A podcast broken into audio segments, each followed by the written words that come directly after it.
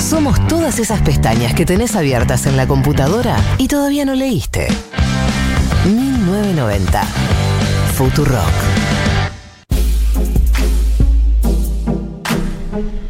15 y 34, eh, 29 grados 4 en la ciudad de Buenos Aires. Eh, acá, campeonas del buraco nos dicen, estamos volviendo de la cota escuchándoles en la ruta, vamos directo a hacernos el hisopado.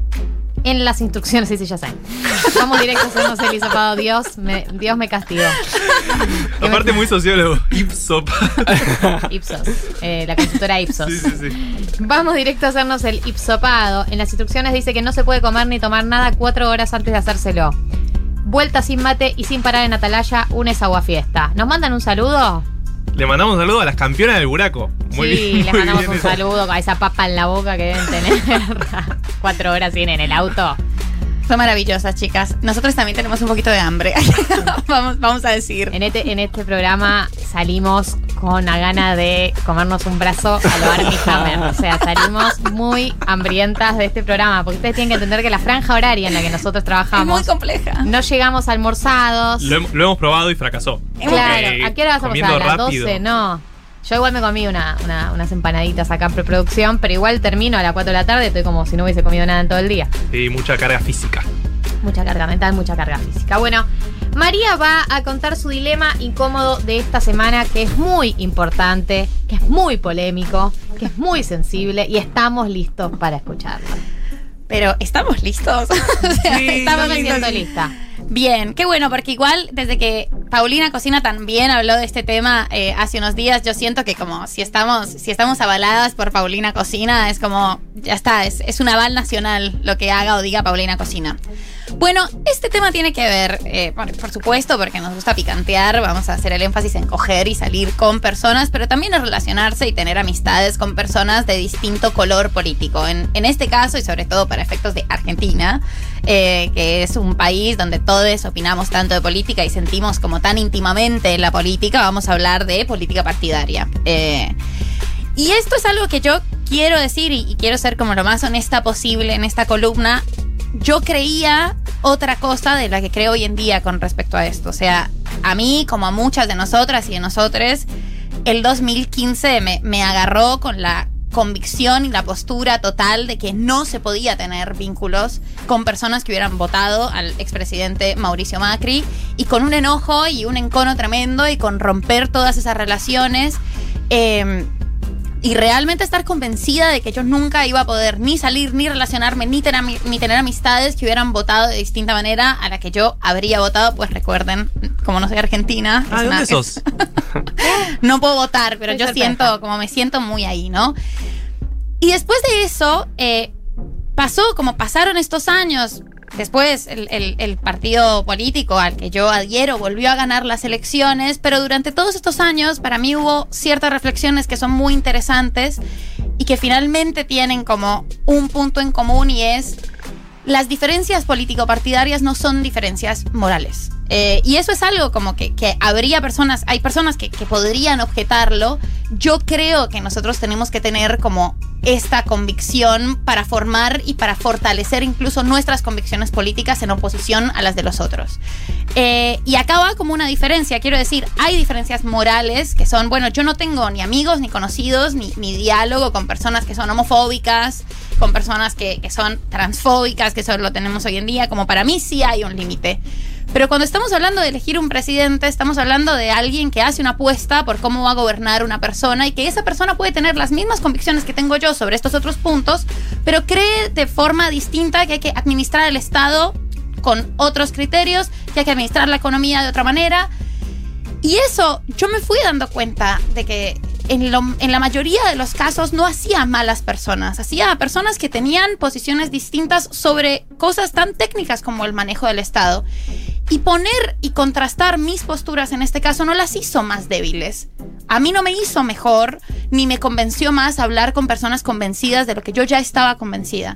Me hizo y mis argumentos se solidificaron al ponerlos a prueba con estas otras personas que estaban en desacuerdo conmigo. Y hay algo muy interesante también de de ponderar y de entender que los afectos también corren por otro lado y que por más que creamos que nuestras convicciones políticas, y yo lo digo como una persona férreamente convencida de mis posiciones políticas, que he perdido amistades, que me he parado de mesas y que además trabajo, milito y, y realmente creo que hay que tener una convicción política, Hoy en día estoy muy convencida de lo que creo y también estoy convencida de que esto es una opción que yo creo que es la mejor, pero que también en el mundo hay otras personas que tienen otras convicciones distintas a las mías y que eso es válido y que esa pluralidad de, de- de formas de concebir un gobierno enriquecen también a la democracia. Eh, me sorprendo de lo que digo porque estoy segura baño de humildad. de que hace cinco años no lo habría dicho y que hace cinco años eh, tenía una postura muy distinta eh, frente a esto y que hoy en día lo creo posible, creo de hecho que de las convicciones a veces hay que tomar cierta distancia y poder ironizar sobre ellas y poder reírse un poco de eso y poder también hacer humor con lo que uno cree. No estoy diciendo de ninguna manera, y esto no es una invitación a no peleemos por política. Como de, de- de tía, de tía Tiremos careta. todos para el mismo lado. No hablemos de política en la mesa, no, no hablemos de política y peleemos por política y discutamos sobre política, pero entendamos que esto es una de las posiciones que tenemos como personas, una de nuestras convicciones humanas y que hay otro montón de ámbitos eh, en, los que, en los que también existen las personas y, y sobre los cuales construimos relaciones y vínculos y que esas discusiones y eh, esas diferencias políticas y esas peleas, o sea, gritemos eh, en discusiones políticas. Además, a mí me encanta, como me peleo mucho con amigas por nimiedades, como lo que, o sea, la teoría de Verbitsky. Hemos discutido a los gritos porque tenemos distintas hipótesis sobre lo que pasó. Y está bueno eso. Pero eh, es entender que finalmente esto es una posición que defendemos, pero no son categorías morales y realmente no hacen mejores o peores personas. Y en este caso, eh, yo quiero como... Yo siempre, es- desde que vengo pensando esto, era como, bueno, sí, es como una cosa medio compleja, porque como no lo pensaba y como para mí es un cambio también de, de- de haber transformado mis propias posiciones frente a algunas cosas, hasta que la vicepresidenta Cristina Fernández de Kirchner, eh, a través de ese hilo de Twitter que contó esta chica, de que se la encuentra en el aeropuerto y le dice como Cristina, me gusta mucho un chico, pero es más Crista. Y que Cristina lo primero que le dice es, a verlo, como, primero déjame verlo. Esa reacción es tipo, Same amiga. Claro, total. Ella no tiene batería y empiezan a estoquearlo desde el Instagram de que presidencia era como es de Cristina. Dios, qué, qué miedo. ese Creo se que- te va un like. se Creo te- que ya no era, like pero- Y se, y se va la, se va Pero la es Cristina, claro, Claro. pero que se te va un like. Es como o sea, Se ve que Argentina te ha empezado a seguir, ¿se imaginan? claro, lo empiezan a ver eh, y ella le dice, bueno, apostá como, mirá, qué sé yo, si te gusta, avanzá y seguí para adelante. Eh, en este caso, yo no quiero virarlo hacia el amor romántico, todo lo puede y salvaguarda estas cosas, eh, que quizás sea lo que insinuaba Cristina, sino que justamente si hay alguien que ha tenido que lidiar con gente que piensa distinto y discusiones y demás, y, también después pelearse y reconciliarse, pues es la gente que hace política. Entonces, como no, no pensemos que esto no pasa y que de esta manera no se consensúan y se construyen también los estados a partir de pensar distinto. Eh, yo le sumo dos cosas a lo que decías. Primero, eh, que una persona forma parte de tu mismo espacio político no garantiza que sea buena persona. Eso, Eso claro, es, o sea, está lleno de una, o sea, te, puede pasar un partido político, nos ha pasado a nosotras con el feminismo, te das cuenta que está lleno de compañeras, eh, compañeres que te parecen personas de mierda y compartís una misma causa moral incluso, eh, y, y- no por eso te transforma en buena persona compartir una causa política, no, no, no hace que todas las personas que le integren porque apoyen una causa que vos consideras noble sean buenas personas. Y también diferenciaría que no es lo mismo haber votado a un presidente, no es lo mismo haber votado a Macri que ser macrista. Hubo mucha gente que le votó a Macri en un contexto porque era anti, anti-kirchnerista, por lo que sea, pero no son militantes macristas. Eh, y, y lo mismo con Alberto Fernández. Hubo gente que votó a Alberto Fernández, pero no lo votó por ser kirchnerista. Entonces tampoco me parece que un voto defina tus convicciones en general. Eh, y otra cosa es Recién leía el mensaje de un oyente que decía, eh, amiga, son macrista o un libertario ni un pete, dogmática tal vez, pero no puedo recibir y dar placer sabiendo que apoyás la quita de derechos del pueblo y las minorías. Yo creo que de nuevo hay que, hay que diferenciar las posturas políticas de las posturas morales. Digo, una cosa es una persona que dice eh, la meritocracia no existe, el que es pobre es pobre porque quiere, otra cosa es una persona que cree, por ejemplo, en la teoría del derrame, que cree que hay que bajarle los impuestos a los más ricos, hay que bajar las retenciones porque de esa manera hay gente que genuinamente está convencida de que eso funcionaría eh, y no toda la gente que cree que eh, tener impuestos demasiado altos para la gente de más guita eh, puede ser un freno para que el desarrollo de la economía es gente que está a favor de la quita de derechos del pueblo. Digo, me parece que hay gente que está convencida de que esto puede llevar a un lugar mejor. Obviamente uno se pregunta después de tantos intentos y evidencias alrededor del mundo, todavía no te diste cuenta. Bueno, me parece de nuevo, hay que diferenciar hay diferencias morales. Si esta persona te dice estoy en contra de los derechos del pueblo, bueno, y otra cosa es una persona que te diga yo considero que regular demasiado la economía la asfixia y empeora la distribución. Claro, pero por eso, o sea, hay unas claras diferencias y límites morales. De vuelta, no tengo amigas ni amigos que sean homofóbicos, no tengo amigas ni amigos como que estén eh, de acuerdo con la quita de derechos. Ahora, que vos asumas que la administración del Estado de una manera es mejor para todas y todos, que yo esté absolutamente convencida de que no lo es y que haya evidencia de que no lo es, pero esa persona quiere algo bueno. Yo estoy convencida de que eso, ese, ese resultado no va a salir de esa, de esa toma de decisiones. Pero la cuestión moral es igual para ambas personas. Ahora también hay otra serie de, de cosas que influyen cuando la gente toma esas decisiones políticas, pero yo no voy a que obviamente vos apoyás a alguien que dice nada, no solo no, no derechos y hay que quitar la ESI, por supuesto que no, esos son mis límites morales, pero hay unas apuestas sobre la administración del Estado que para mí hay más en lo que coincidimos con lo que quisiéramos que pasara y no con el medio que, que lo favorece. Pero aparte creo que queda muy claro con el caso Massa, por ejemplo, ¿no? Como del todos los no pasa nada si todos los traidores se van con Massa a una alianza de gobierno en el 2019. Digo, no es que antes era el peor Massa y ahora es el mejor, sino que bueno, fueron circunstancias que fueron llevando a que se aleje y después se justamente se una a esta franja del, Frente para la Victoria. Eh, Oyenta en la Papa dice, me hice amiga de un macrista, pensé que podía, pero me quedé sin trabajo y él me dijo que soy una vaga y que no tenía trabajo porque no quería. No le hablé más.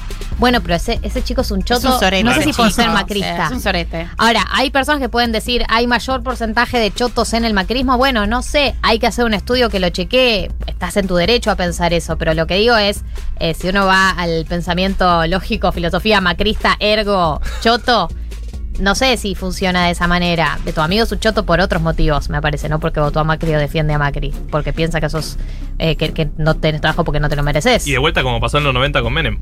En las elecciones de 2019 un 50% de la población lo votó a Macri en el balotaje.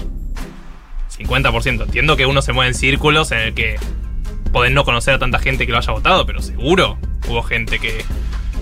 hubo mucha gente que lo votó. O sea, Yo esto como estoy estoy como tengo la la intuición de que sí hay gente más chota, o sea, que mucha gente más chota podría ser macrista. Estoy segura, como yo digo esto porque estoy muy convencida de que mi postura política es radicalmente la opuesta. Eh, y creo que fortalece las convicciones políticas ponerlas a prueba. O sea, yo creo que, que foguearse con gente que piensa distinto a uno y poder dar esos debates eh, distanciándolos de otras cuestiones que también lo componen a uno como persona son muy importantes y es muy importante ganar esas discusiones. De hecho, es muy importante ganarlas con argumentos y seguir charlando.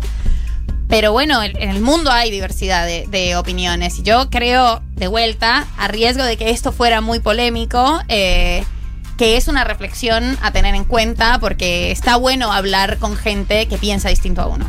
Ah, y me parece que también algunos, ponele, algunos dan ejemplos con Trosco sí, pero con macristas no. Digo, como que estoy con gente que no coincido políticamente, depende de dónde, de qué sector. Eh, y también eh, puede ser que un partido político, digamos, le haya dado aval o le haya dado espacio a una serie de teorías.